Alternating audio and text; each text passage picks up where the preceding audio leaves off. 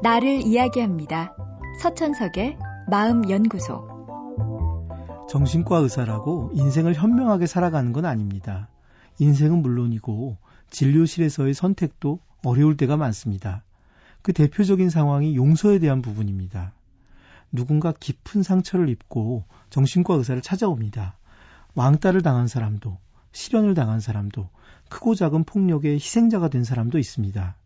진료실을 찾은 이유는 상처가 여전히 아프고 자신에게 상처를 입힌 사람이 원망스러워서일 겁니다. 사실 상처의 원인이 어떤 것이든 중요한 건 상처를 치유하는 겁니다.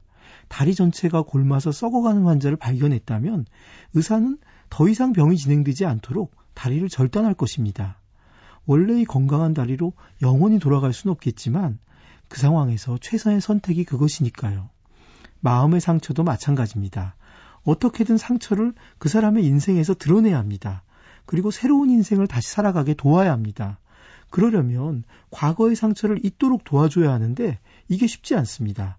상처를 준 사람은 그대로인데 왜 당한 사람이 먼저 상처를 잊어야 한다는 것인가 하는 윤리적인 문제에 부딪힙니다. 게다가 상처를 잊기 위해서는 그저 생각하지 않으려는 것만으론 부족할 수 있습니다. 상처를 더 잘 잊고 치유하기 위해선 상대보다 내가 우위에 서서 그를 용서해야 합니다. 그런데 용서란 당사자가 하는 것이지 누가 용서하라고 강요할 수는 없는 겁니다. 피해자의 마음이 풀리지 않았을 땐 용서하는 게 당신에게 낫다고 말하는 것조차 제2의 상처를 줄 수 있습니다. 용서는 과거의 기억을 바꾸는 작업입니다.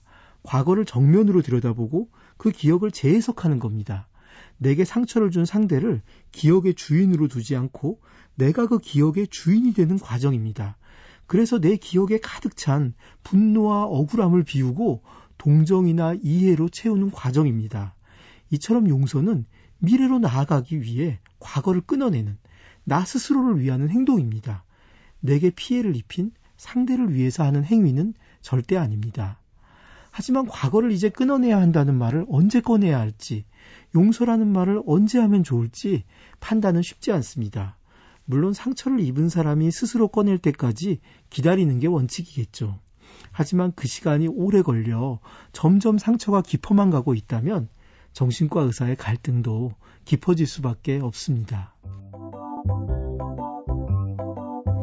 서천석의 마음연구소.